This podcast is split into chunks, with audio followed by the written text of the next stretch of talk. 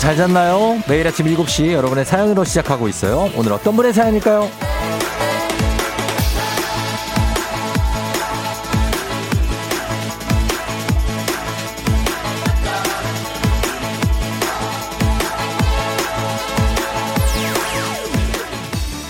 8192님, 출근하는데요. 이 시간이 원래 이렇게 어두웠나요? 이제 점점 더 깜깜할 때 출근하는 거죠? 깜깜해서 그런지 오늘 유난히 마음이 춥네요.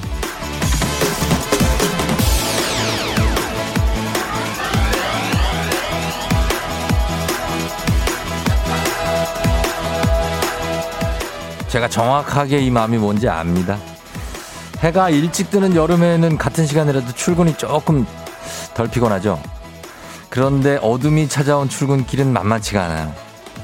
뭐 애써 위로를 해본다면 누구보다 내가 열심히 사는 것 같은 뿌듯함은 좀 있죠. 아니에요? 이것도 아니면 오늘 버틸 힘이 없는데. 그냥 그런 걸로 합시다. 11월 22일 월요일 당신의 morning 파트너 조우종의 FM 대행진입니다. 11월 22일 월요일 KBS Cool FM 조우종 FM 대행진 오늘 첫 곡 코요태의 파란으로 시작했습니다. 예, 코요태가 아직도 잘 있습니다. 그쵸? 예, 멤버 3명이 잘 있어요. 오늘은 월요일인데 여러분, 예, 잘 잤나요? 오늘 오프닝은 8192님이, 예, 지금 듣고 계시면 연락주세요. 주식회사 홍진경에서 더 만두 보내드릴게요. 이렇게 어두울 때 이렇게 출근하는 여러분들 다들, 어, 고생이 많죠. 음. 근데 어려울, 어두, 어두울 때 이렇게 오다가 딱 갑자기 이렇게 보면, 어, 되게 예쁠 때도 있어요. 이게 불이 아직 켜져 있는 건물들이라든지 뭐 이런 가로등도 아직 채 꺼지지 않을 때 우린 출근을 하잖아요. 그럴 때 막 일정한 간격을 두고 있는 차들도 이렇게 보면 어떨 땐 되게 평화로울 때도 있습니다. 이게 밝으면 다 보이잖아요. 막. 어, 그거보다 이렇게 어두울 때 출근하는 것도 나름 또 운치가 있으니까 그렇게 가보는 거죠. 이제 당분간은 좀 이렇게 어두울 때 출근을 하게 될 거예요. 그죠? 오늘이 소설인가? 아무튼 겨울이 이제 슬슬 오니까 4124님, 6시 기상, 동탄에서 평택으로 출근하는 직장인입니다. 이 아침에 미친 텐션이 나오는 쫑디를 보면, 보고 매일 듣고 있어요. 하셨습니다. 아, 이렇게 막 완전히 미치진 않았는데, 살짝 뭐 미친 듯이 출근하는 거죠. 그죠? 예, 월요일이라 더욱 더 힘든 그런 동탄에서 평택, 평택에서 뭐 서울로 출근하시는 분들도 있어요. 예, 동탄도 마찬가지고. 지제이윤 님이 먼지비까지 내려서 마음이 더 어둡지만 쫑디 목소리 들으니 오늘도 기분 up 하셨습니다. 어제 그제 정말 주말 내내 먼지가 심했죠? 답답했습니다. 저도 계속 이제 밖에 좀 있는 수밖에 없어서 있었는데, 아, 먼지가 심하더라고요. 근데 오늘 좀 낮은 것 같기도 하고, 비가 와서 좀 나아졌을 겁니다. 그건 좀 좋은 점이에요. 고은 씨, 주말에 김장하고 출근하려니 너무 힘드네요. 그래도 출석하셨습니다. 김장을 또 하셨구나. 몇 포기 했어요? 아, 한 30포기만 하지. 많이 하셨으면 좀 피곤할 수 있습니다. 다들 기운 내면서 자 오늘 어둠을 뚫고 출근길에 오른 부지런한 FM 댕진 가족들에게 제가 할 수 있는 건 바로 그렇죠. 예, 그겁니다. 별빛 한번 내려주세요. 예, 감독님. 별빛 한번 내려. 예. 자, 네 갑니다. 여러분께 별을 드리는 것밖에는 방법이 없을 것 같습니다. 눈이 번쩍 뜨이는 정말 우리가 카페인이 가득한 별다방 커피를 먹으면서 또 힘을 내봅니다. 월요일 아침 상황 어디서 뭐하고 계신지 보내주세요. 단문 50원 장문 100원에 문자 샵 8910 어플 콩은 무료니까 여러분들 소식도 한번 들어보고 별도 좀 보내드리도록 하겠습니다. 자 오늘 날씨 한번 알아보죠. 어떻게 될지 추운지 기상청에 최영우 시 전해주세요.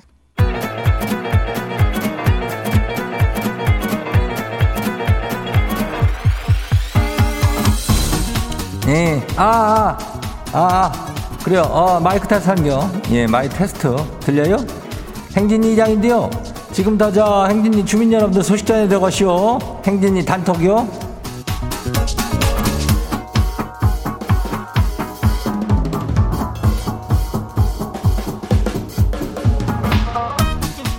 그래요. 행진이 단톡 소식 다 들었시오? 못 들었시오? 못 들었시오? 어, 오늘 이슈 이슈. 그 겨우 이제 뭐 겨울 오잖아. 겨울철에 피부 저 푸석푸석한 주민들이 많죠? 그게 저도 마스크를 또 종일 끼고 있으니까 예, 트라 트러블이 나가지고 그냥 그런 주민들도 많은데 그래서 이장이 오늘 저기 저 읍내에 어, 피부과 그 의사 선생님 모셔와시오. 예. 그 4부에 닥터 패밀리인데 오늘은 피부과요. 예, 주민들 놓치지 말고 와요. 그 피부에 좀 고민 많은 주민들이시오. 어, 놓치지 말고 오면 돼요. 자, 행진이 단톡 한번 봐요. 첫 번째 거 지금 봐요. 0012 주민요. 이장님, 행진이 단톡에 들어오고 싶은 사람이 많죠? 그거는 고마워야 돼요. 직장인은 나가고 싶은 단톡방이 많대요. 그러니까 회사 단톡에서 단톡에서 다들 영혼 없이 대화하고 있는 거죠. 그래요. 단톡방이 뭐 막 10개, 20개씩 있는 사람들도 있어. 무슨 모임에다가 뭐 이 사람을 넣었다가 이 사람을 뺐다가 뭐 이렇게 하면서 하는데 에이고 영혼 좀 가지고 우리가 살아야 되는겨. 어, 어 그래요. 다음 봐요. 두 번째 것이 봐요. 7254 주민요. 요즘 빵집에서 트렌드가 소금빵이래요. 소금빵. 이게 요즘 인간 사료로 불릴 정도로 푹 빠진 사람들이 많다는데 이장님 먹어봐시오.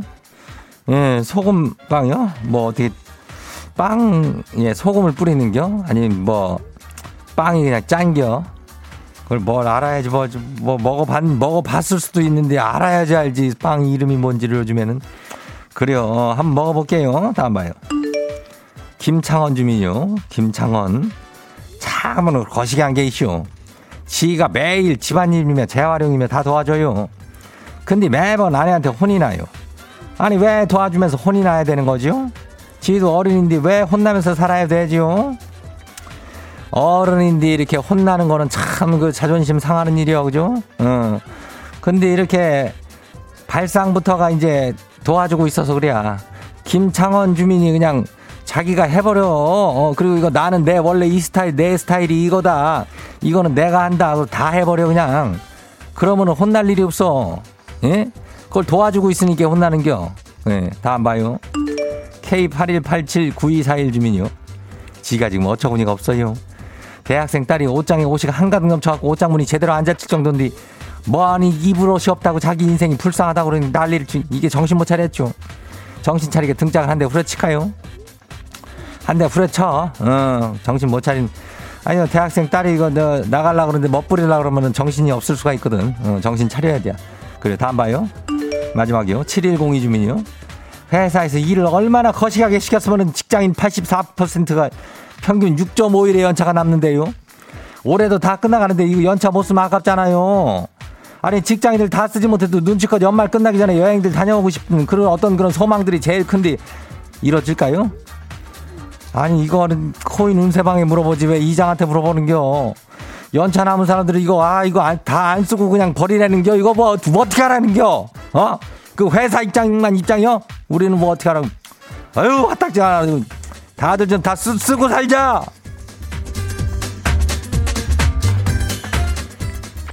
오늘 행진이 단톡에 소개된 주민 여러분께는 건강한 오리를 만나다 다양오리에서 오리 스테이크 세트를 갖다가 그냥 거시한 놈을 갖다가 잡아가지고 보내줄게요. 행진이 단톡 내일 열려요. 행진이 가족들한테 알려주고 싶은 정보나 소식 있으면은 행진이 단톡 말머리 달아가지고 보내주면 돼요. 여기요. 단문 50원, 장문 100원이, 예, 샵하고 8910이. 예, 여기로 보내주면 돼요. 그래요. 오늘 여기까지예요. Wow! 어디서 운세 좀 보셨군요.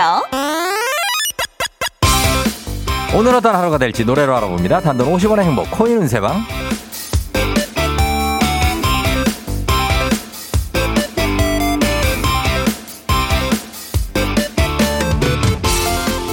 한식의 새로운 품격 상황원에서 제품 교환권을 드립니다. 여러분의 휴대폰 뒷번호를 노래방 책자에 찾아 노래 제목으로 그날 문세와 기가 막히게 엮어서 알려드립니다. 복채는 단돈 50원.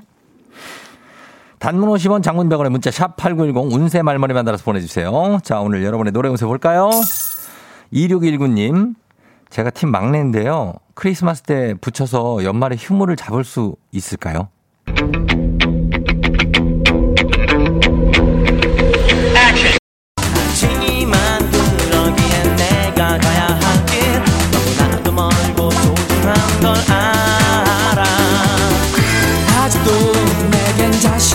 없어 무엇보다도 나는 두려웠던 거야 노래방 번호 2619 노래보세 미스터 투의 내가 가야 할 길.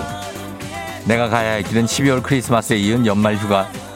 막내라고 눈치 보지 말고 먼저 잡는 사람이 우선입니다. 오늘 바로 일정 잡으시죠. 그게 내가 가야 할 길. 간식 상품권 쏩니다. 다운세 노래방 노래연세 주인공은 9374님. 아빠 몰래 차 끌고 엄마랑 영화 보러 나왔다 오다가 주차장 벽을 들이받았어요. 아직 아빠가 한지 모르시는데 말하면 화를 많이 내겠죠?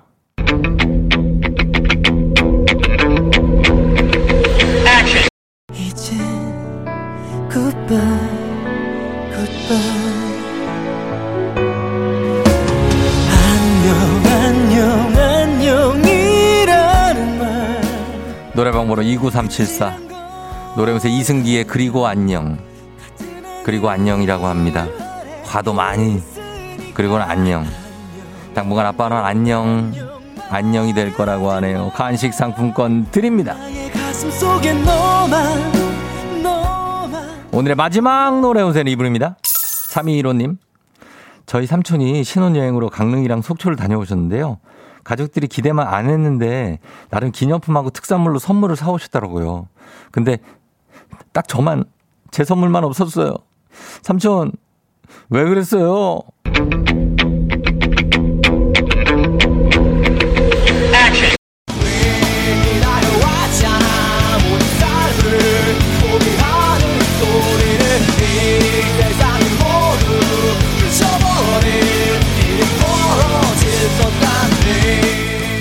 번호 3위로 노래음새 어, 어, 서태지와 이들 시대 유감 유감이라고 합니다. 시대 유감 의도한 건 아니지만 어떻게 그렇게 된다 삼촌과 숙모도 아주 유감스럽게 생각한다고 하니까 한 번만 이해해 주시죠. 간식 상품권 드립니다. 아쉽게도 벌써 약속된 시간이 다 되었네요. 꼭 잊지 말고 FM 대행진 코인 은세방을 다시 찾아주세요.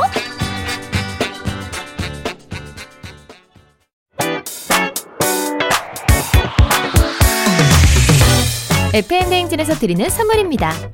수분 코팅 촉촉 헤어 유닉스에서 에어샷 U, IT 전문 기업 알리오 코리아에서 알리오 미니 가습기, 올린 아이비에서 inner beauty 균질 유산균, 촉촉함을 훔치다 버텍스몰에서 대마 종자유 바디크림, 아름다운 식탁 창조 주비푸드에서 자연에서 갈아 만든 생와사비, 바른 건강 맞춤법 정관장에서 알파 프로젝트 관절 건강, 반신욕조는 벨리바스에서 의자형 반신욕조 벨리바스, 무너진 피부 장벽 강화엔 엔서 나인틴에서 시카 판테놀 크림 세트, 여름이 더 시원한 알펜시아 리조트에서 숙박권과 워터파크 이용권, 온 가족이 즐거운 웅진 플레이 도시에서 워터파크 and 온천 스파 이용권, 키즈텐 공사이에서 어린이 키성장 영양제, 특허 균주를 사용한 신터액트 유산균, 건강지킴이 비타민하우스에서 알래스칸 코드리버 오일, 온가족 유산균 드시모네에서 드시모네 365, 당신의 일상을 새롭게.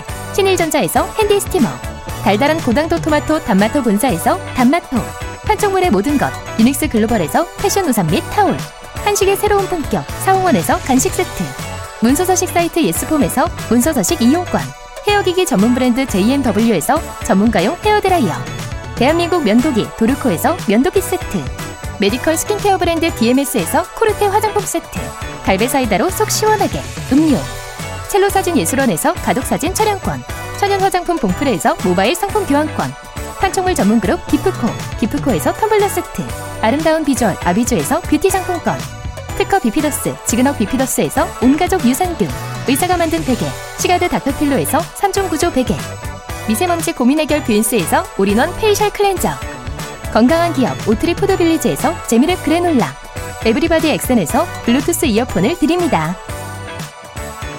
별빛이 내린 9887님, 초등학교 급식실에서 일해요. 오늘 전교생 등원이라 아이들 반기로 출근합니다. 오늘 전교생이 학교를 가죠? 예, 잘 좀 부탁드릴게요. 커피 드리고요.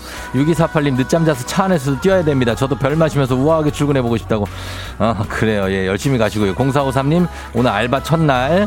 9101님, 일산에서 송파구 출근 중 올림픽대로가 주차장이라고 아, 나 하셨는데 강변북로도 그럴 거예요. 예, 커피 드리고요. 9147님, 그 별이란 거 나도 좀 맞아봅시다. 아, 출근하기 싫다.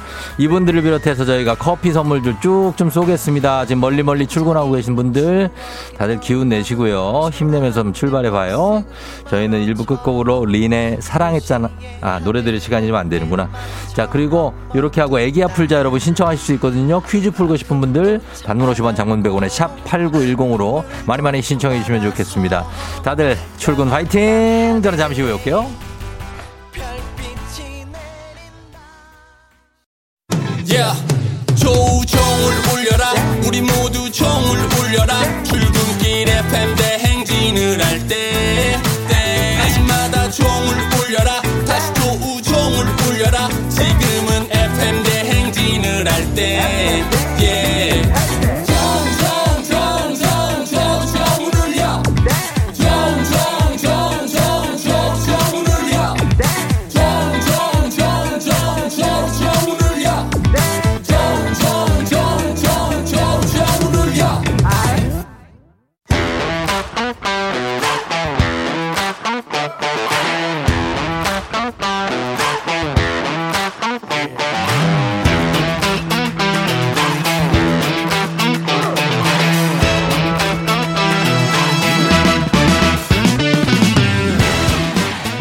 만큼 사회를 좀먹는 것이 없죠. 하지만 바로 지금 여기 FM 댕진에서만큼 예외입니다. 학연 업고 지연의 몸과 마음을 기대어가는 코너.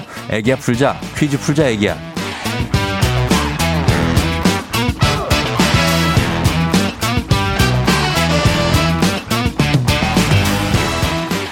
학연 지연의 숟가락 살짝 얹어보는 코너입니다. 애기야 풀자 동네 퀴즈. 정관장의 새로운 inner care 화해락 이너제틱 스킨바디와 함께합니다. 학교의 명예를 걸고 도전하는 참가자, 참가자와 같은 학교 또 같은 동네에서 학교를 나왔다면 응원 문자 보내주시면 됩니다. 참가자와 응원자 모두 추첨을 통해서 선물 준비가 돼 있습니다. 자, 오늘은 1742님입니다. 아빠 차 타고 친구랑 학교 도착했어요. 맨날 FM댕진 들으면서 등교하는데 퀴즈 풀어보고 싶어요. 물음표 걸어봅니다. 여보세요. 난이도 하 10만 원 상당의 선물을 걸린 초등 문제, 난이도 중 12만 원 상당의 선물을 걸린 중학교 문제, 난이도 상 15만 원 상당의 선물을 걸린 고등학교 문제. 어떤 거 푸시겠습니까? 중학교요. 중학교요? 예, 중학교 네. 풀겠습니다. 어느 중학교 나오신 누구신가요? 저 계음중학교 나온 김송현입니다. 김송현님, 어느, 개, 웅중. 개웅중. 네. 아, 개웅중학교를 나왔다는 김송현님인데, 어, 개웅중학교는 어디에 있죠?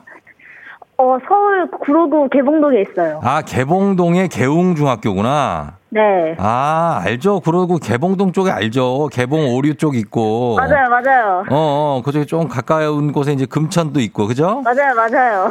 반갑습니다. 송현 씨. 네. 송현 씨는 지금 그럼 지금은 직장인이에요? 저, 저 고등학생이에요. 고- 고- 고등학생이에요? 네. 아, 그렇구나. 고 몇, 고2? 저 고2예요. 고2? 학교 가고 있었어요. 아, 학교 왔어요? 네. 어, 아빠가 뭐 내려다 주면은 친구랑 같이, 친구랑 같이 타고 가요?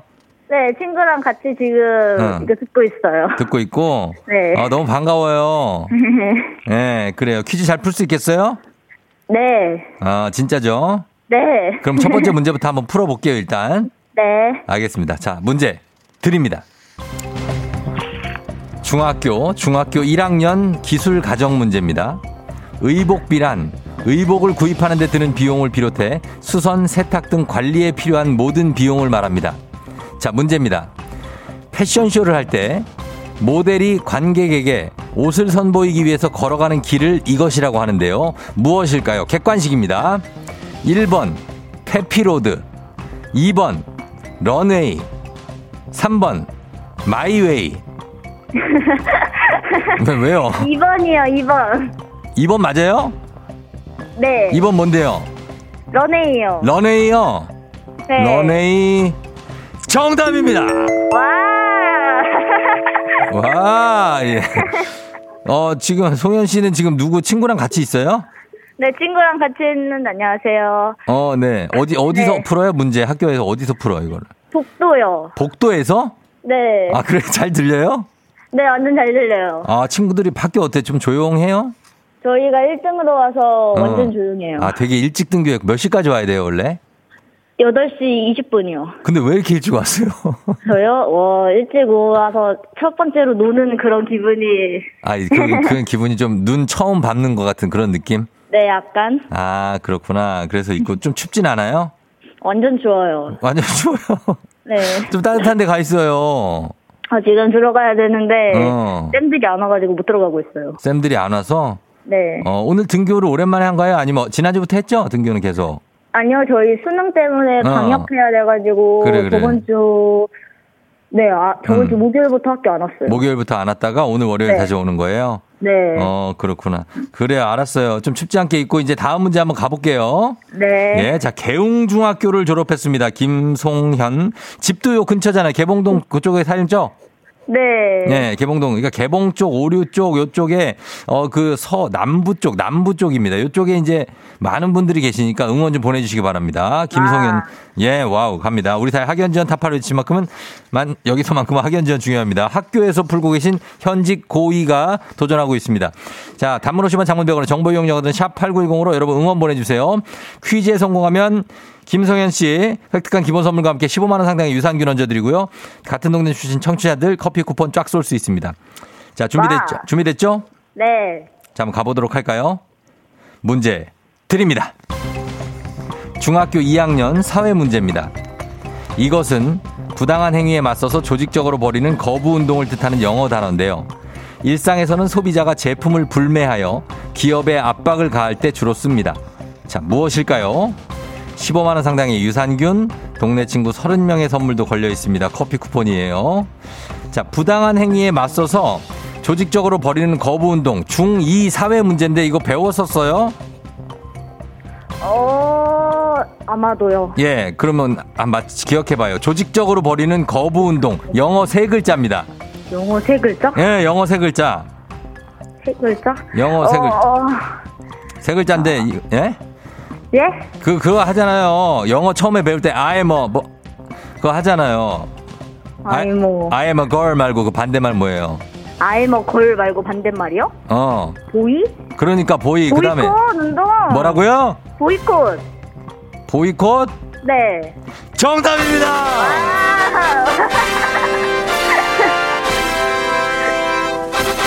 아, 기억났어요? 네. 어, 어떻게 기억났어요? 저, 걸 반대말 하면 보이밖에 생각 안 나는데, 보이 하니까 딱, 아, 맞다, 이 생각났어요. 어, 문제의 그 해석 과정까지 다 이렇게 설명해 주는 거예요.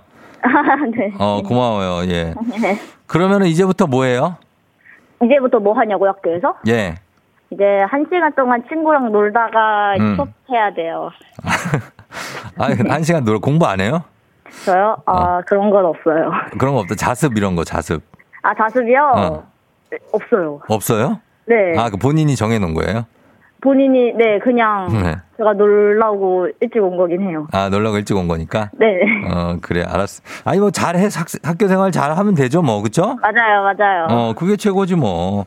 알았어, 송현, 그냥 고맙고, 매, 아, 라디오는 자주 들어요? 매일 들어요? 네, 저 등교하면서 맨날 들어요. 아, 그거밖에 진짜? 안 들어요. 어, 어때요? FM댕지 들어보면?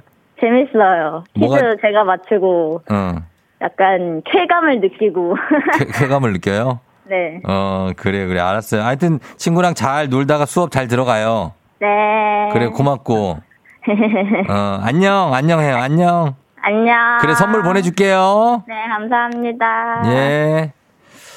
아, 고2라 어떻게 얘기를 해야 될지 모르겠네. 어, 다 어른 같기도 하고, 얘들은 애, 애기도, 애 같기도 하고. 아, 그러니까, 예, 고등학생. 굉장합니다. 예, 그러나 중학생보다는 낫다. 그런 생각을 하고 있습니다. 아주 어른스럽지 않습니까? 2548님, 저도 개웅중 졸업했습니다. 지금 큰애 데려다 주고 집에 가는 길입니다. 언덕 올라가는 길이 새록새록 생각나네요. 화이팅 하셨고요. 4438님, 제 딸이 졸업한 학교예요. 꼭 정답 맞추세요. 지연 엄마예요. 하셨고요. 1354님, 우와, 우연히 듣고 있는데 개웅중 나와서 놀랐어요. 응원해요. 하셨고. 1354님, 설마 개웅중 나오겠어? 했는데 나와서 신기하다고. 꼭 맞히기를. 9854님, 저 개웅중 나왔어요. 반가워요, 후배님. 운동장이 작아서 체력장 할 때 오래 달리기 12바퀴 돌았던 기억이 난다고. 그렇습니다. 예, 다들 이분들. 예, 선물 드리겠습니다. 김성현 양이 잘 맞춰줬습니다. 퀴즈를 두 개를 다. 자, 바로 다음 문제로 넘어가 보도록 하겠습니다. 자, 갑니다. 가볍지만 든든한 아침 포스트 오곡 코코볼바와 함께하는 오곡 퀴즈. FM댕진 가족 중에서 5세에서 9세까지 어린이라면 누구나 참여 가능합니다. 오곡 노래 퀴즈. 오늘은 7세입니다. 함수아 어린이가 오곡 오곡 노래 퀴즈를 불러줬습니다. 수아 어린이 노래를 듣고 제목만 보내주세요. 노래 제목. 정답자 10분 추첨해서 선물 드립니다. 짧은 건 50원 긴건 100원 문자 샵 8910 콩은 무료예요. 자, 함수아 양. 함수아. 수아야 나와라.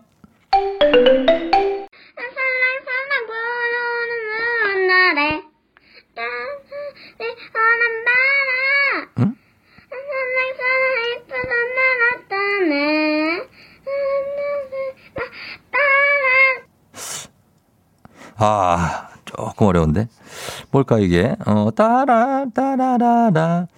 아, 음도 약간, 일단은 다시 한번 들어봐야 될 것 같습니다. 이건 7살 함수아예요. 수아야, 다시 한번 불러주세요.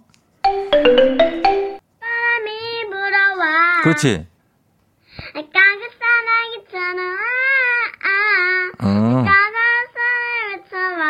아, 숨 쉬면서.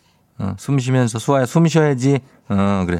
자, 요 노래 제목 보내주시면 되겠습니다. 짧은 50원, 긴건 100원 문자 샵 8910. 콩은 무료입니다. 정답 노래 듣고 와서 발표할게요. Brave Girls, Rollin. 브레이브 걸스의 롤린 듣고 왔습니다. 자, 오늘 퀴즈, 오곡 퀴즈 정답이 과연 뭘지 확인합니다. 정답 뭐죠?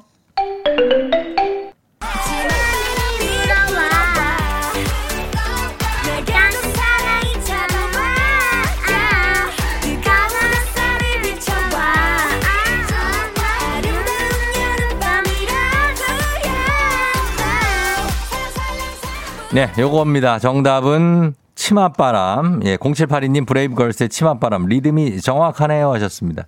정확하죠. 느낌 있습니다. 우리 수아. 자, 오늘 수아 잘 불렀어요. 오늘 선물 받으실 분들 명단 홈페이지 선곡표 게시판에 올려놓겠습니다. 오늘 오곡 노래 불러준 7살 함수아 어린이 잘 불러서 오곡 코코볼바 선물로 보내드릴게요. 오곡 노래 퀴즈의 주인공이 되고 싶은 5세에서 9세까지 어린이들 카카오 플러스 친구 조우종의 FM 댕진 친구 추가해 주시면 자세한 참여 방법 나와 있습니다. 많이 참여해 주세요.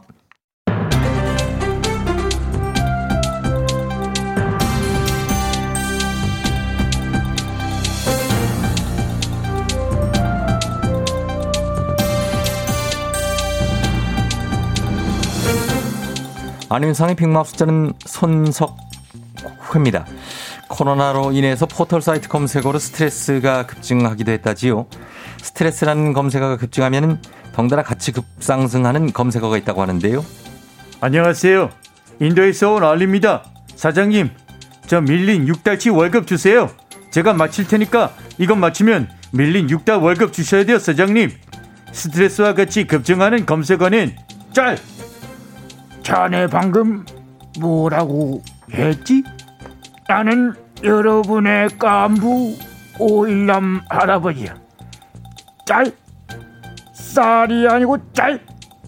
예, 짤은 인터넷에서 사진이나 그림을 일컫는 말인데요. 스트레스 받을 때 보면 힐링되는 인기 짤이 있지요. 하지만 검색어에 등장한 건 아니지요. 스트레스와 검색어에 오른 건 매운 소스인데요. 스트레스를 받으면 매운 음식을 먹어 풀려는 심리가 발견 바- 반영된 거지요. 먹는 순간 지옥을 경험할 수 있다는 극강의 매운맛.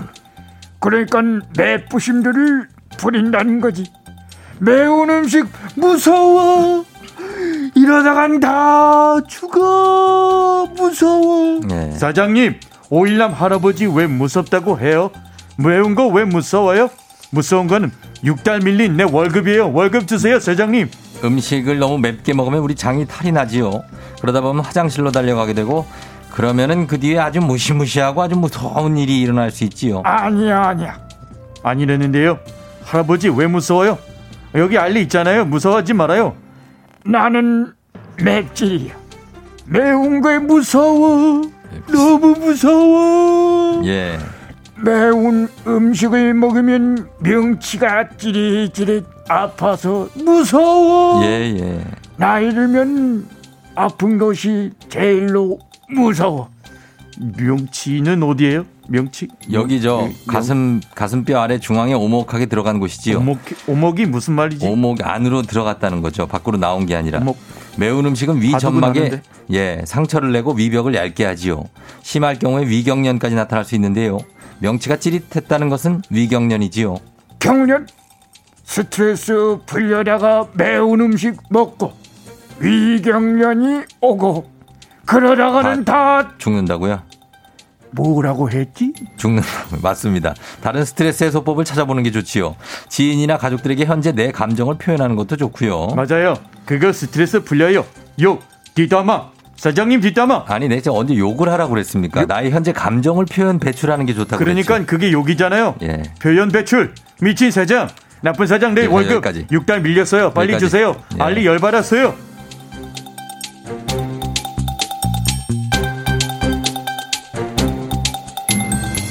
다음 소식입니다. 일본의 노후 문제 전문가는 행복한 노년을 위해 부부의 1인 1방을 강조했다고 하지요. 프랑스의 사회학자도 각방 예찬론자라고 하는데요. 부부 갈등 요소 중에 수면이 가장 큰 비중을 차지한다는 예, 거지요. 안녕하세요. 예, 스페인에서 하숙하다 온 참바다 유혜진. 예, 반갑습니다. 아유, 각방 쓰려면 그럼 집값은? 감당 안 되잖아, 그치? 그리고 그게 우리네 정서랑은 좀 안 맞고 좀 그래요? 왜 부부싸움을 해도 절대 각방은 안 된다? 부부는 어떤 상황에서도 살부부가 함께 자라고 하잖아? 어? 글쎄요, 우리나라도 그렇습니다. 우리나라도 부부 10쌍 중에 6쌍이 꿀잠을 위해 각방 또는 각침대를 선택하고 있다지요. 신혼부부들 사이의 인기 침대도 싱글 트윈이라고 하는데요. 하긴 그 자려고 누웠는데 옆에서 스마트폰 하고 있으면 그 불빛 그것도 신경 쓰이지 그지? 또 이불은 왜 그렇게 끌고 가나? 막 돌돌돌 말어 혼자서 추워서 막 끼 깨게 되고 막 그러다 보면 그리고 자면서 장 운동 아 그냥 푹푹 그냥 활발해져 누워서 그런가? 꼭 뿡뿡이랑 사는 것 같은 그런 느낌. 음, 맞습니다. 그것보다는 각자 편하게 자는 게 좋겠다, 그치? 그렇죠. 각방 좋지요. 그런데 더 좋은 건 각집일 수도 있지요. 아, 그건 좀 넘어갔다. 그래.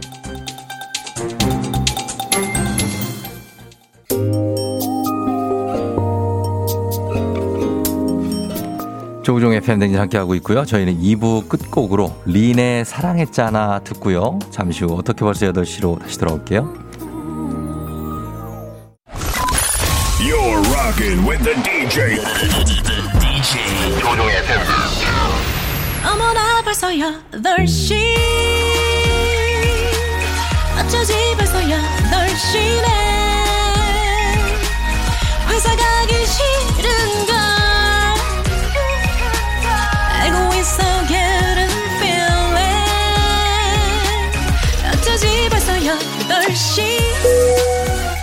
승경 여러분, FM댕진 기장 조우종입니다. 안전에 완전을 더하다 티웨이 항공과 함께하는 벌써 8시오. 자, 오늘 호주로 떠나봅니다. 월요일 아침 상황 기장에게 바로바로바로바로바로 알려주시기 바랍니다. 단문 50원 장문병원의 정보 이용료가 드는 문자 샵 8910 콩은 무료입니다. 자, 그럼 비행기 이륙합니다. 갑니다. Let's get it!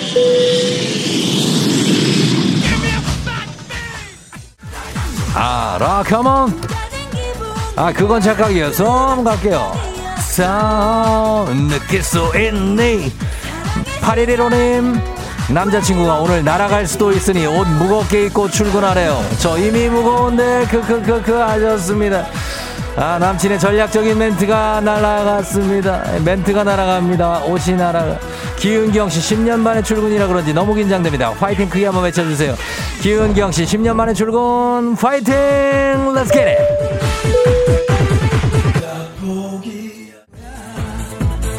아헤 유 세상 속에 지쳐서 가만히 살았어. 이봉숙 씨 주말 내내 독방 육아했더니 출근이 이렇게 행복할 줄이야. 역시 육아보단 출근이 난 것 같습니다. 조종수 씨 오늘 소개팅이 있는데요. 앞니가 부러졌어요. 저 어때요 마스크를 계속 쓰고 있을 수는 없을까요? 마기꾼으로 한번 승부해보는 건 어떨까요? 아니면은 조정을 해야 될 것 같습니다. 컴온! 이제는 너를 이해할 수 있어. 어? 너를 떠났을 때. 6557님. 오늘부터 전면 등교인데 저희 반에 확진 학생이 생겨 반전체 친구들이 자가격리에 들어갔습니다. 쫑디가 응원을 해주세요. 응원합니다. 이게 요즘에 매일 일어나는 일이기 때문에 당황하지 말고 자가격리 잘 치러내면 되겠습니다. 자, 오늘 응원이 필요한 분들 문자 보내주시면 되겠습니다. 지금까지 선착순, 처음 그 느낌처럼. 자, 지금부터 여러분 말이죠. 선착순, 선착순, 10명께 별 쏘겠습니다. 하나, 둘, 셋 하면 보내주시면 됩니다. 샵 8910, 단문 50원에 장문 100원. 하나, 둘, 셋 하면 쏩니다. 하나, 둘, 셋 하면 쏩니다. 진짜 갑니다. 아, 아, 하나, 둘, 셋, 쏘세요!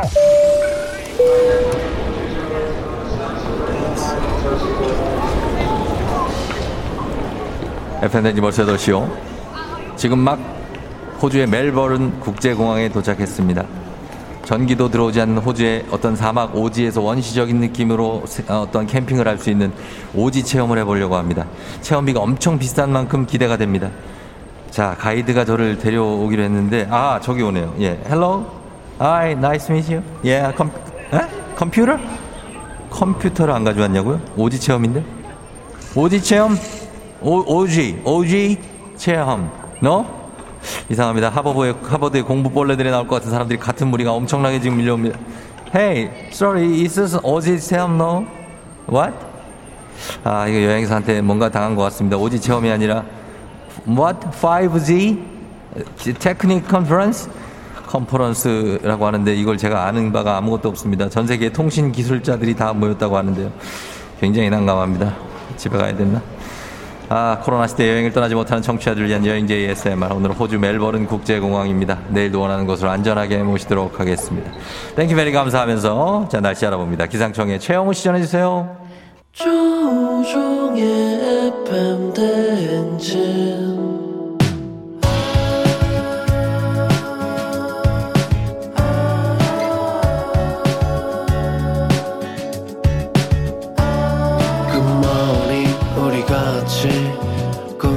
꿈꾸며자 행진 서로의 이야기를 나누며 꽃을 피워봐요 조종의 FM 대행진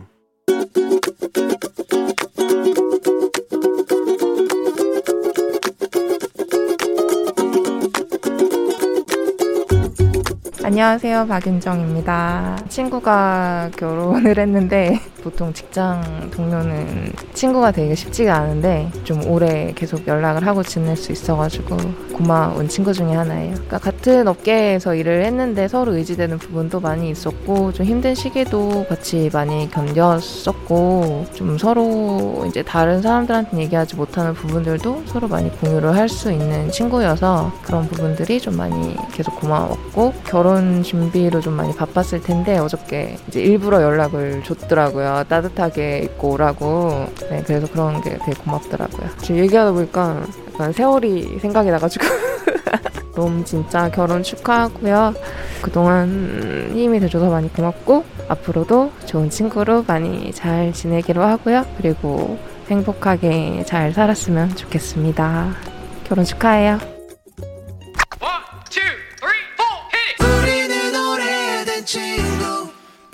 트랙 하나밖에 없는 친구 예. 45rpm, 로코 피처링의 45rpm의 오래된 친구 들었습니다.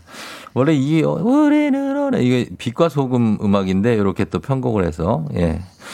자, 맞습니다. 오늘은 잔소리를 박윤정 씨가 전해주셨는데요. 오늘 직장 동료는 친구가 되기가 어려운데, 서로 오랜 시간 직장 동료를 만나서 친구로 잘 지내서 고맙고 또 결혼 준비로 바쁠 텐데 뭐 전화도 먼저 해주고 신경 써주고 고맙고 결혼 축하하고 앞으로도 행복하게 잘 지냈으면 좋겠다는 마음 전해주셨습니다. 아 그래요. 예, 두 분이 오랫동안 친구로 지내셨으면 좋겠네요. 예, 그런 친구가 또 직장에서도 생길 수 있어요. 한 명 정도, 두 명. 음.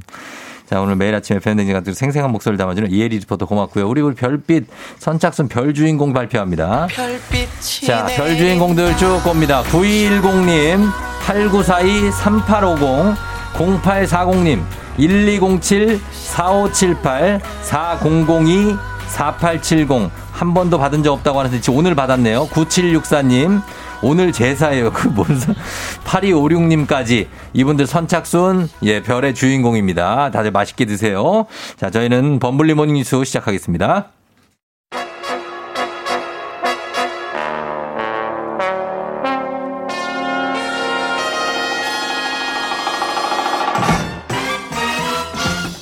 범블리 모닝 뉴스 감기 조심하세요. KBS 김준범 블리 기자 함께합니다. 김준범블리 기자. 네. 어제 또 어, 메인 뉴스에 굉장히 등장을 해서 낯선 모습을 보여주더군요. 뭐 비슷한 모습이지 않았습니까? 아 나름 그래도 좀 꾸민 것 같은데요. 아니요, 그 어제는 아, 전혀? 아무 뭐 화, 분장하지 않고 아, 생얼로 어쩐지. 생얼로. 아, 그래서 자연스러운 어떤 그 표현이 됐어요. 아, 그러니까 자연스러운 모습이었다고. 아, 예, 예, 예. 네네네. 그게 본 모습입니다, 제. 아, 그래요? 예, 예. 어, 그 저희 딸이 보고도 김군밤 막 이러던데. 왜, 왜? 어, 김군밤! 아, 아윤이가 저를 알아요? 알죠. 오, 김준모 기자 영광이네. 맨날 이러잖아요. 예, 예, 예. 김준모 기자 이거 할 때 아윤이가 듣고 있어요. 그래서 아, 지금 아빠가 하는 걸 듣고 있어요? 걔는 이제 맨날 오. 맨날 어린이집 출근길에 들으니까 알죠, 알죠. 아. 어, 그래서 그렇게 얘기를 했습니다. 어제 아주 깔끔했습니다. 음. 예, 감사합니다. 자, 오늘 첫 소식은요. 네. 오, 오늘부터 유치원, 초중고등학교 학생들 사실 전면 등교가 시작되죠? 예. 그 네. 전국의 모든 초중고 유치원생들이 오늘부터 이제 다 학교를 네. 갑니다. 사실 이제 비수도권은 이미 전면 등교를 시작했었고 예. 수도권은 이제 수능 끝나고 하자라고 해서 이제 수능 끝나고 그쵸. 전면 등교가 시작이 되는 거고요. 네네. 생각해 보면 이제 작년 1학기, 2학기, 음. 올해 1학기 음. 사실 거의 뭐 등교를 못 했고 그러니까. 올해 2학기도 지금 거의 다 갔어요. 한 달 있으면 다 방학인데. 예. 어쨌든 그래도 4학기 거의 다 돼서 만에 음. 어쨌든 이제 등교의 정상화가 이루어졌습니다. 그러네요. 그리고 또 가족이 확진된 경우에도 정상 등교를 할 수 있게 하는 조치가 이뤄진다고요? 근데 되도록 등교를 웬만하면 하게 하자 이제 이런 취지인데 네. 학생들 등교 여부를 이제 결정하는 학교 방역 지침이라는 게 있는데 네. 이걸 좀 등교를 많이 하도록 개정을 했어요. 그래서 음. 설사 뭐 엄마 아빠가 확진이 되더라도 네.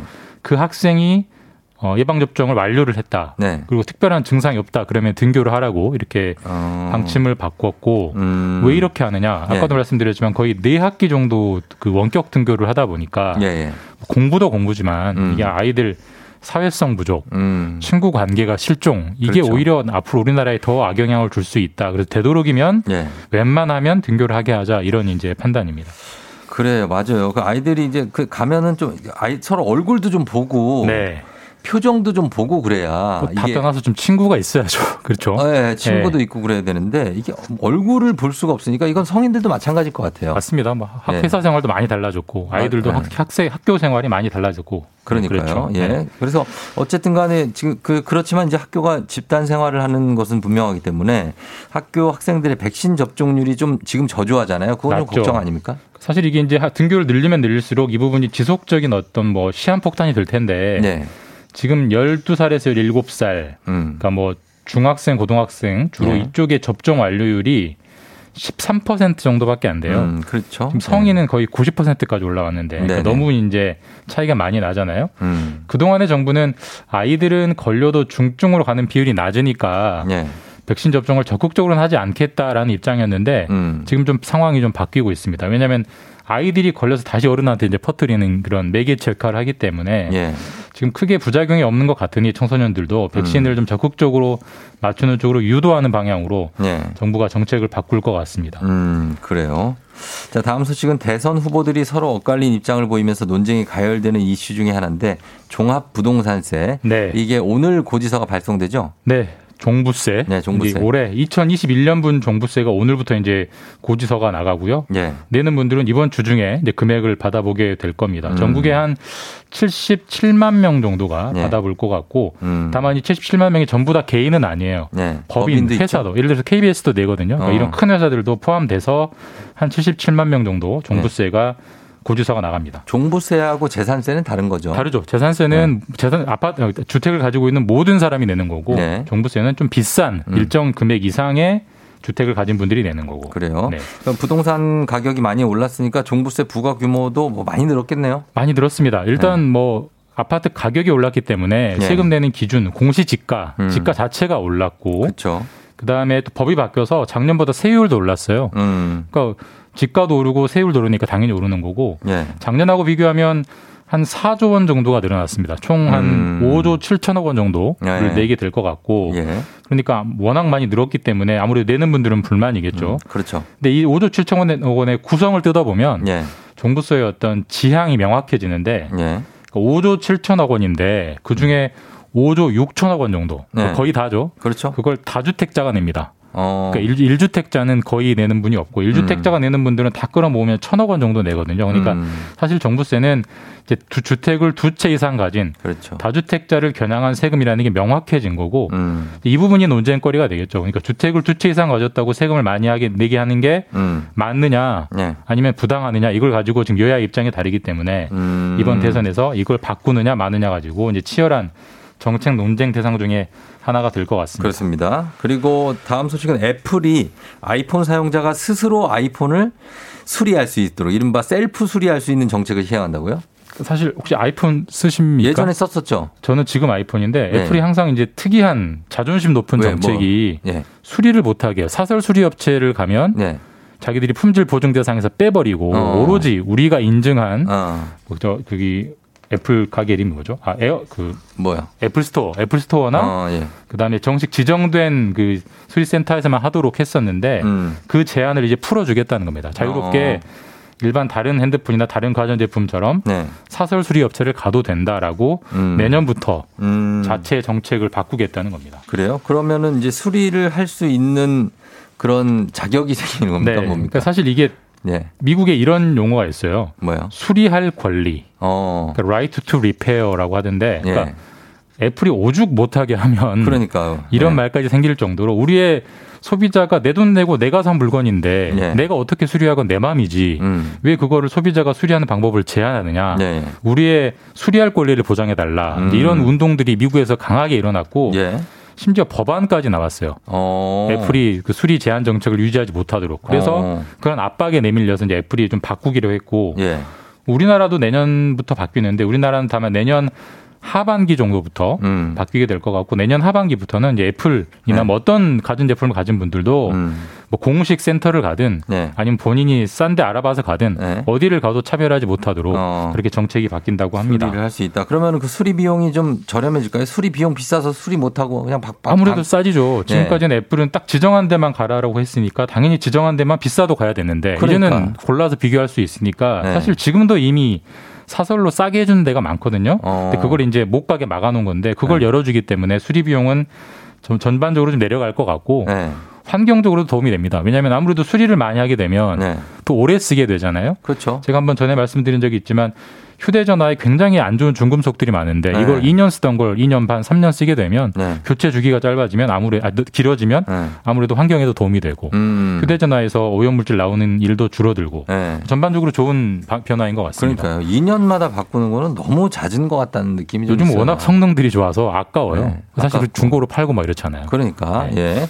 자 그리고 요거는 어 뭐 가벼운 소식이긴 한데 이제 붕어빵 요즘 파는 네. 노점이 확 줄어들었다 이런 얘기가 있어요. 진짜 안 보이지 않습니까 요즘 붕어빵? 붕어빵 노점 많이 없죠. 이게 뭐 그래서 통계는 없어요. 뭐 누가 네. 통계를 내는 국가기관 없는데 네. 저희 기자들이 직접 붕어빵 하는 노점 어. 붕어빵 하는 프랜차이즈 업체에 물어보니까 뭐래요? 확실히 붕어빵 그 파는 곳이 많이 줄고 있다. 음. 이유는 두 가지인데 네. 이것도 첫 번째는 코로나입니다. 아. 작년 겨울에 워낙 이동량이 적었기 때문에 음, 그래서 문 닫고. 뭐 당연히 문을 닫고 다른 장사로 네. 접고 가신 분들이 많고 네.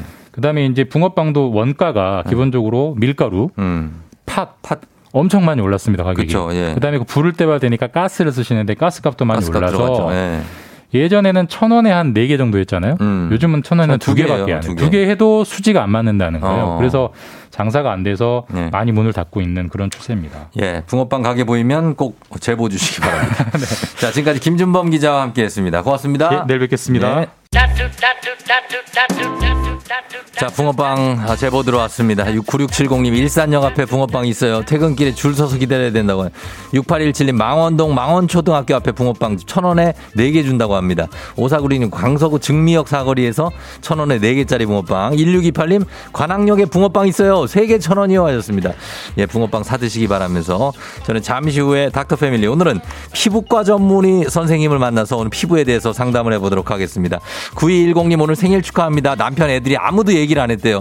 9210님 생일 축하해요. 금방 돌아올게요.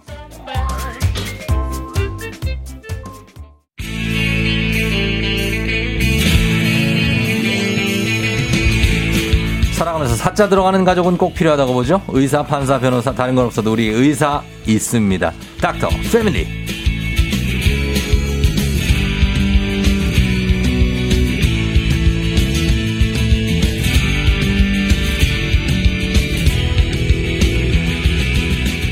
사막처럼 푸석해진 우리 피부에 오아시스처럼 한 줄기 빛이 되어줄 뿐 피부 알려주는 남자 일명 피알람 피부과 전문의 김용석 원장님 어서 오세요. 네, 안녕하세요. 네 반갑습니다. 소개를 좀 아, 네. 어, 네. 저는 이제 피부과 전문이고요. 어, 피부를 알려주는 남자 피알람으로도 불리고 있습니다. 네. 네. 어, 어렵게 모셨습니다. 오늘 청주에서 오셨다고요. 아, 네. 지금은 현재 청주에 있긴 한데요. 네. 어, 이제 서울에 곧 이제 모든 거주지나 어. 일도 좀 옮길 것 같아서 예. 아, 다음부터는 서울에서 좀 쉽게 뵐 수 있을 것 같아요. 그래요? 그럼 어떻게 어제 여기서 네, 주무셨습니까? 네. 네, 어제 일정이 또 있어서 아, 세미나 때문에 서울에 계셨다가 네. 오셨구나. 그러니까 네. 뭐 청주에서 지금 올라오시느라 막 힘드신 거 아, 아니죠? 그렇진 않습니다. 아, 그렇진 네. 않다. 예, 예, 그렇습니다. 어, 그리고 굉장히, 어, 거의 약간 쇼미더머니 수준의 헤어스타일을 갖고 계시네요. 네, 감사합니다. 예, 예. 이걸 뭐라 그러죠? 이게 그 반반 컷인가요? 예. 아, 원래는 투블럭으로 시작했다가 예. 이게 뭐 투블럭으로 처음에는 했는데 점점 좀 음. 이제 오랫동안 하, 하면서 보다 보니까 네네. 스타일이 좀 바뀌는 것 같아요. 어, 그러니까 그래요? 저만의 스타일로 조금씩 가지 않나 싶어요. 어, 그러네요, 그러네요. 네. 예, 스타일 아주 뭐 가지런한 어떤 투블럭 스타일입니다. 네. 굉장합니다. 자, 오늘 소아 청소년 정신건강의학과 안과 피부과 치과 뭐 다양한 의사 처- 선생님들 함께 하는데 오늘은 피부과 전문의 김홍석 원장님과 함께 닥터 패밀리 이어가도록 하겠습니다. 오늘은요. 어, 화장품 사러 가면 우리가 꼭 듣는 질문 있죠. 피부 타입이 어떻게 되세요? 이렇게 물어보는데 피부 타입이 뭔지에 대해서 한번 알아보도록 하겠습니다.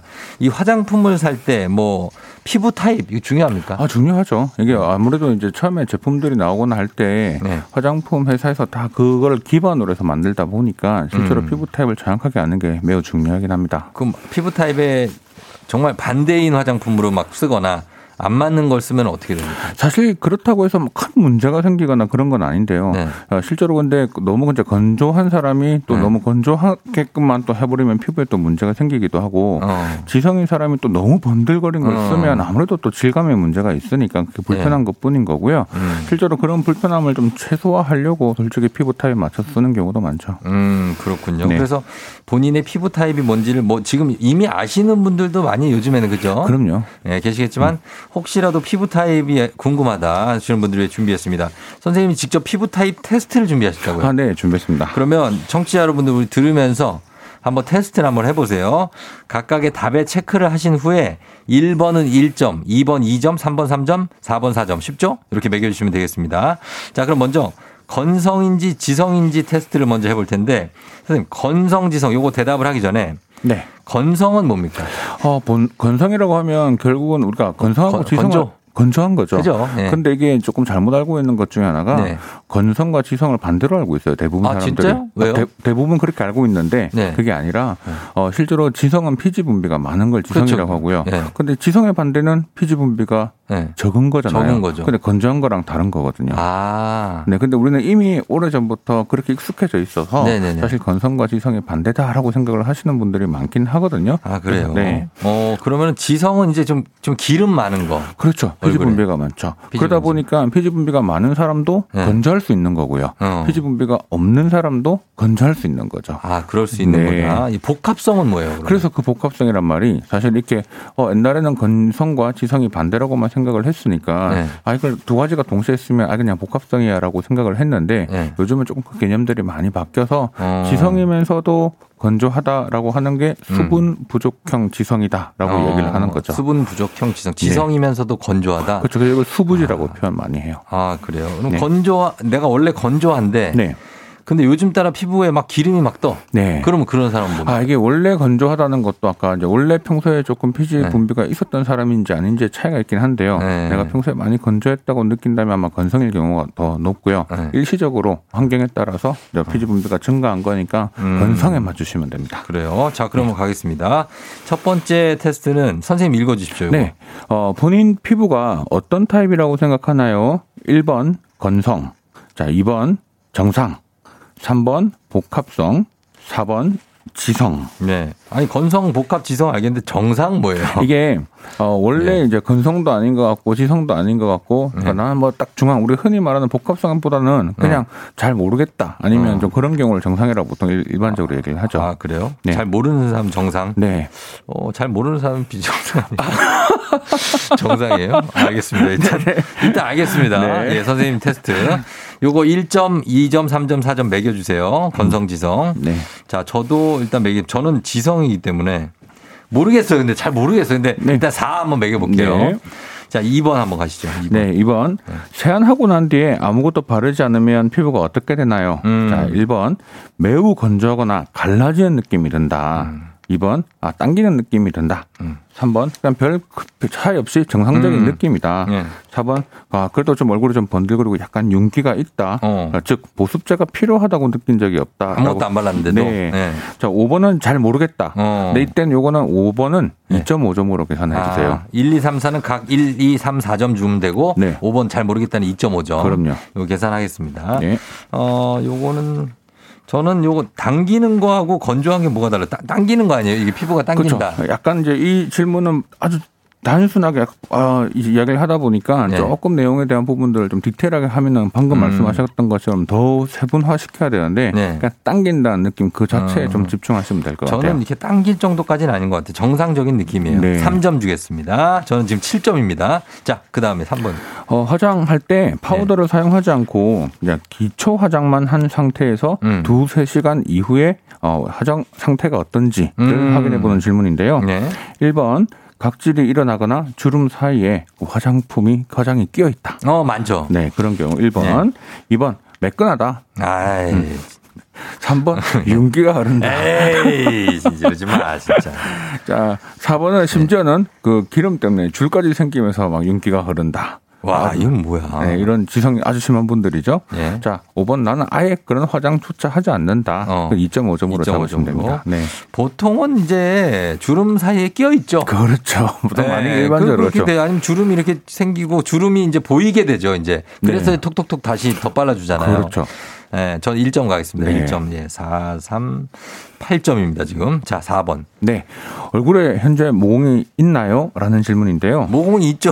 아, 근데 이 모공이 잘 보이냐는 거죠? 그렇죠. 잘 보이냐 안 보이냐인데요. 어. 자, 전화는 전혀 없다. 보이지 않는다. 음. 아, 두 번째 거의 없다. 그냥 어. 좀 보- 일부 좀 보인다 이 느낌이죠. 네. 좀, 좀 일부 그것보다는 누가 봐도 조금 보이는 부분들이 있다. 네. 때때로 있다. 음. 4번은 4번은 항상 보인다라는 어. 거죠.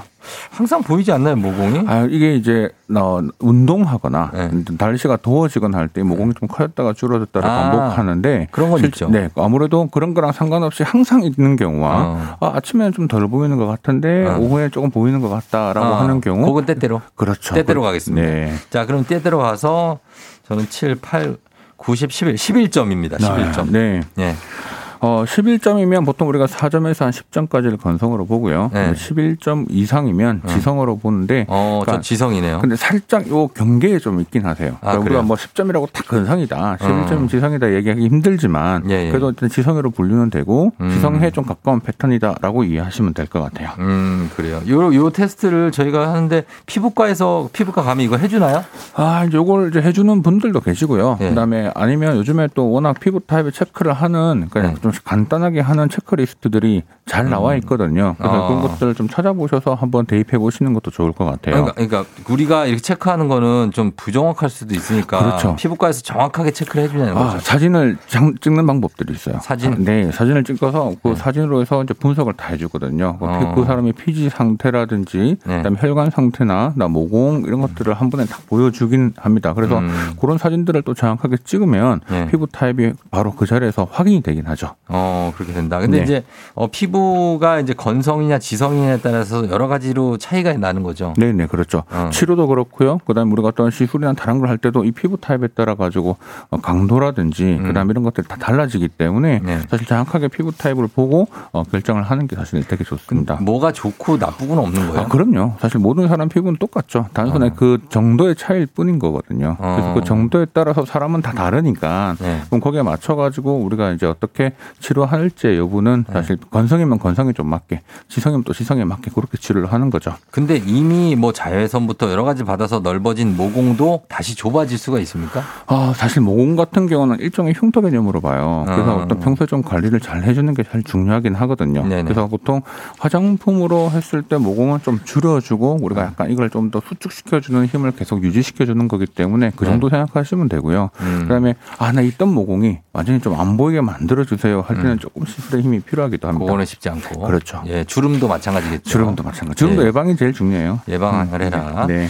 자, 그리고 이 그런 민감성 피부인 분도 있잖아요. 네. 민감한 분들은 보통 어떻습니까? 그 막 뭘 바르면 막 빨개지고 막 그래요? 와 그런 분들도 계시고요. 그냥 아무것도 하지 않, 않았음에도 불구하고 네. 아, 저 얼굴이 너무 붉어져요. 그다음에 어. 심지어는 어, 너무 가려워요. 가려워. 화끈거려요. 그다음에 아. 따가워요. 아, 네. 뭐 이런 것들도 있고요. 화장품을 사용을 했을 때 그 증상이 더 증폭되는 경우가 어. 많죠. 그래요. 따가운 거. 저는 이렇게 메이크업을 하고 뭐라고 그러죠? 이거 이렇게 터는 거 있거든요. 네네. 그거 뭐라 그래? 파운데이션 말고 이렇게 그라데이션 넣을 때. 쓰는 거. 네. 그게 이제 약간 그 뭐죠? 좀 입자가 네. 어 닿으면 좀 따가울 때 있어요. 아, 그렇죠. 이게 이제 네. 사실 그 안에 들어가는 성분들이 워낙 다양하다 보니까 네. 실제로 그 성분에 모든 사람이 문제가 없으면 괜찮은데 네. 보통은 또 일부 어떤 경우는 이런 반응들을 보이기도 하거든요. 음, 그래요. 그래서 몸이 이럴 수 있고 그리고 왜 몸하고 피부하고 보면은 아, 내 몸 피부가 얼굴로 갔으면 참 좋았을 텐데 이런 생각 많이 하잖아요. 네, 네, 맞아요. 그 다른 겁니까? 서로 몸하고 아, 얼굴이? 그럼요. 이게 얼굴하고는 확실히 다른 이유 중에 하나가요. 네. 우리가 가슴하고 등 부분을 제외하고요. 네. 뭐, 몸 전체는 건성이에요. 음. 모든 사람이 공통적으로 아, 건성해요. 가슴 등은 왜 제외해요? 거기는 피지 분비가 있거든요. 피지 분비가 있어요. 그래서 운동하시는 분들 보면 운동 막 좀 열심히 하시는 분들 가슴 쪽에 보면 우리 가슴이 생기는 여드름, 가드름이라고 네. 아니, 하죠. 맞아요. 가슴 등 드름하고. 그렇죠. 그게 생기는 이유가 어. 같이 피지 분비가 많이 나는 곳으로 분류가 되기 때문에 아, 그렇습니다. 그렇구나. 그래서 이제 얼굴에서 목, 목 따라와서 가슴까지. 네. 뭐가 좀 날 때도 있죠. 그렇죠. 근데 그게 흔히 잘 생기는 부위이기도 해서 사실 그건 약간 지성적으로 분류를 하셔야 되고요. 음. 네. 그 이외 모든 부위는 건성에 분류가 되거든요. 얘는 네. 그래서 건성이라 깔끔한 거구나. 그렇죠. 그렇게 된다는 거고. 그리고 화장품 같은 거 뭐 바르거나 뭐 할 때 그리고 또 가끔 웃거나 막 열이 오르거나 할 때 얼굴 빨개지는 분들도 있잖아요. 네. 그것도 민감성입니다. 아, 그렇죠. 근데 그 붉어진다고만 해서 사실 민감성이라 분류하지는 않는데요. 네. 보통 이런 얼굴이 화끈거리고 붉어지는 증상 중에 있으면 약간 염증 성병변들이 보이는 경우가 있거든요. 음, 네. 근데 일반적으로 좀 감별하기는 쉽지 않은데 음. 어, 그런 경우는 우리가 주사 피부염이라고 불러요. 근데 음. 그게 아주 대표적인 민감성 피부 중에 하나로 분류가 되긴 합니다. 음. 근데 오늘 조금 치료가 좀 필요하기도 하고요. 네. 장기간 좀 관리가 좀 필요하기도 합니다. 어, 그리고 또 여드름이 났을 때 네. 그 여드름을 일단은 그 안에 골문 걸 짰잖아요. 네. 그러면 안에 진물이 나오지 않습니까? 네.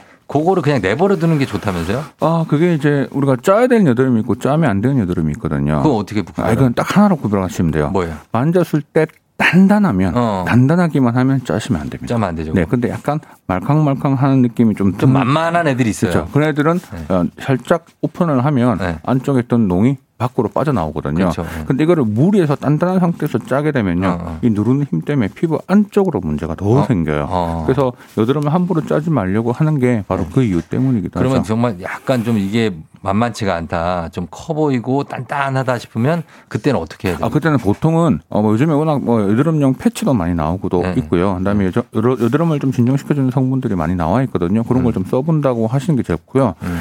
너무 큰 분들 있죠. 음. 그런 분들은 사실 병원 가시는 게 좋아요. 병원 가야 되겠죠. 거기는 그 큰 부분에 주사를, 주사를 살- 살짝 놓으면 놓으면 이게 싹 바로 가라앉기 때문에 음. 가장 빠르게 해결할 수 있습니다. 주사를 살짝 맞고 눈물이 찍 나오고 그렇죠. 굉장히 아픈. 예. 아, 맞- 맞아 보셨나 보네요. 어, 맞아 봤습니다. 맞아 네. 봤습니다. 예. 자, 오늘은 우리 피부 타입을 주제로 피부과 전문의 김홍석 선생님과 함께 하고 있는데요. 여러분들도 궁금한 점들 많, 많으시죠? 이거 보내주고 계신 분들 있는데 여러분들 질문도 한번 소화해 보도록 하겠습니다. 단문 50원 장문 100원 문자 샵 8910 무료인 콩으로 피부에 관련한 피부 타입에 관련한 질문들 쭉 보내 주시면 되겠습니다. 저희는 음악 듣고 와서 여러분 질문 받아볼게요. 이무진 신호등 자, 아직은 FM 대행진권 조우종입니다. 자, 오늘은 이제 피부과 전문의 김홍석 선생님과 함께 얘기하고 있는데 청취자분들 질문을 조금 소화를 해보도록 하겠습니다. 먼저 K81669117님이 세안 후에 당기진 않는데요. 화장하면 들뜨고 잘 안 먹어요. 지성과 건성이 동시에 있을 수도 있나요? 좋습니다. 아, 이게 이제 세안 후에 당기지 않는다고 해서 피부 타입의 건성이다, 지성이다라고 딱 분류하기는 사실 힘든데 이거는 네. 세안 습관하고도 좀 관계가 있어요. 음. 그러니까 우리가 아무리 이제 피부가 건강하다고 하더라도 우리가 네. 세안을 너무 강하게 하면 건조해지는데 이분 아마 당기지 않는다는 걸 봤을 때는 네. 그런 습관은 정상적이니까 좀 잘 하고 계신 것 같고요. 네.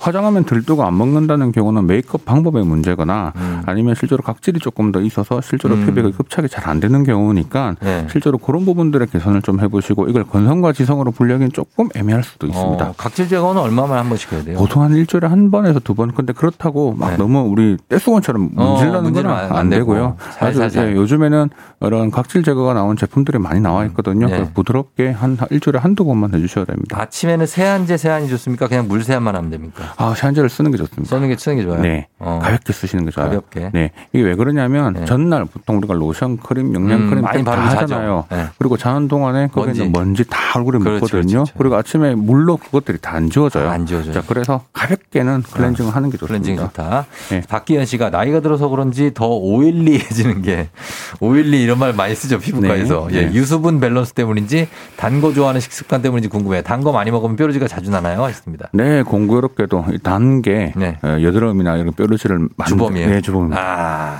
사실 예전에는 이게 중요하지 않다고 생각했거든요. 네, 근데 네. 요즘은 이런 단 음식 그리고 당지수라고 하는데요. 네. 이 당지수가 높은 음식을 먹었을 때 이런 음. 피지 분비가 늘고 네. 여드름이 악화될 수 있다라고 음. 돼 있기 때문에 특히 어, 초콜릿 음. 좋아하시는 분들, 초콜릿. 그다음에 달달한 음료수 있죠. 어. 그러니까 그거 안 좋고요. 딱 우리 와이프네. 네, 그다음 어, 아주 또좀 예. 우유.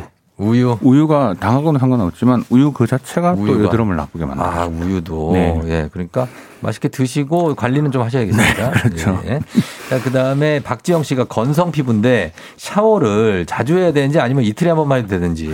아, 사실 이제 이런 부분 문제들이 많은데요. 근데 네. 샤워 같은 경우는 매일 하셔도 상관이 없는데 음. 보통 이 샤워 들어가셔서 네. 15분, 30분 하시는 분들이 계세요. 어, 오래 하는 사람 있죠. 네네. 네, 이런 맞아요. 그게 좀 잘못된 아, 거죠. 오래 하면 안 돼요? 그렇죠. 이 피부는 아까 건성이라고 했잖아요. 네. 너무 많은 물, 네. 그다음에 이런 클렌저가 오랫동안 어, 어. 닿게 되면 피부가 엄청 건조해지거든요. 어, 네. 그래서 만약에 매우 건성이신 분들의 경우는 네. 샤워 시간을 10분 이내로 아. 그리고 심지어는 5분 정도까지만 해서 어. 아주 짧게 하시는 습관을 하시는 게 좋습니다. 할 게 많은데 머리 감고 그렇죠. 예, 트리트먼트 하고 뭐 이렇게 아, 그 머리 감고 트리트먼트는 별도로 생각하고요. 아. 몸만 딱 봤을 때. 아, 몸, 몸에 아니 근데 샤워기를 틀어놓고 네. 머리 감고 트리트먼트 막 이런 분들 많거든요. 그러니까 이게 또 그 뜨거운 물이 또 찬물도 뜨거운 아니- 물이야. 아, 그러니까 네, 찬물도 뜨거운 물이에요. 아니잖아요. 찬물 아니에요. 그러니까요. 이 뜨거운 물이 또 피지를 더그 피부에 있는 거- 어, 기름이 있거든요. 어, 예. 그 기름을 다 없애버리니까 아. 할 때는 엄청 시원하거든요. 예, 그렇죠. 근데 하고 난 뒤에 엄청 건조지죠. 내 몸의 모든 과오를 씻어버리기 위해서 이게 세게 틀어놓고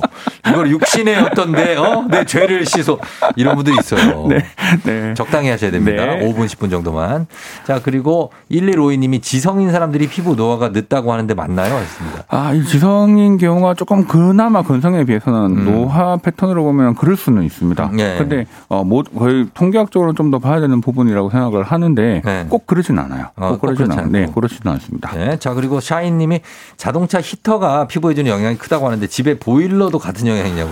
아, 그럼요. 이게 이제 아무래도 공기 중에 있는 수분, 음. 흔히 말하는 습도가 상당히 낮게 되면 네. 피부를 피부에 있는 수분을 끌고 나갈 수밖에 없어요. 어. 그러니까 어, 히터 역시도 문제가 되고 보일러를 켜도 공기 중은 되게 건조해지는 환경이 되니까 네. 그래서 항상 만약에 열을 이렇게 히터를 켜놨으면 네. 항상 가습기를 옆에 어, 두는 습관을 넣으셔야 돼요. 아. 그러면 습도가 올라가니까 습도가 그 습도가. 올라가면 피부가 좀 덜 건조해지죠. 자, 그리고 요거 보겠습니다. 요거 3474님. 자외선 차단제.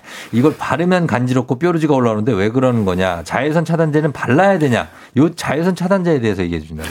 아, 이거는 일단 정답만 얘기하면요. 네. 자외선 차단제를 바르는 거는 발라야 됩니다. 발라야 돼요. 자, 문제는 네. 가렵다, 뾰루지가 올라온다. 그럼 그 제품이 안 맞는 아, 거예요. 다른 제품으로? 네. 그래서 실제로 이런 차단, 차단제에는 다양한 성분들이 들어가 있기 때문에 네. 너무 많은 성분들이 들어가요. 그래서 음. 그 중에 어떤 성분이 문제를 일으키게 되면 아무래도 이런 가렵다거나 뾰루지가 올라올 수 있거든요. 네. 그래서 만약 그런 성분들이 있는 것들은 사실 확인할 수가 없어요. 본인이. 어. 그래서 실제로 사용해 보시고 트러블이 없는 걸 좀 찾으셔야 되는 네. 그런 부분들도 있습니다. 차 안에 타 있어도 자외선이 들어옵니까? 아, 그럼요. 어. 어, 들어오죠. 자, 자외선 같은 경우는 이제 자외선 A 하고 B가 있는데요. 그렇죠, 그렇죠. A 같은 경우는 긴 파장대라서 유리창을 뚫고 들어와요. 어. 근데 B는 차단되거든요. 차단된다. 근데 A는 약한 차단, 차단, 약한 자외선인데 네. 피부 노화를 좀 일으켜요. 그거 참고하시면 네. 되겠습니다. 자, 요, 요렇게 질문 받도록 하겠습니다. 오늘, 예, 오늘 선물 받으실 분들 저희가 방송 끝나고 조우종 FM 홈페이지 선곡표에 명단 올려 놓겠습니다. 확인해 주시고 오늘은 피부과 전문의 김홍석 원사님 오늘 정말 감사했고요. 어떻습니까? 한마디 전해 주신다면 끝으로. 아, 아침에 이렇게 저도 네. 사실 아침에 저도 늘 출근 하면서 라디오를 듣는데 네. 아 이렇게 또 제가 나와서 이렇게 같이 얘기를 해보니까 또좀 신선하고요. 네. 또 새로운 경험인 것 같아요. 감사합니다. 네. 또 나중에 또 출연 부탁드리면서 아, 예 저희는 김나영의 더 영게스데이 전해드리면서 마무리할게요. 자 여러분 오늘도 골든벨 울리는 하루 되시길 바랄게요.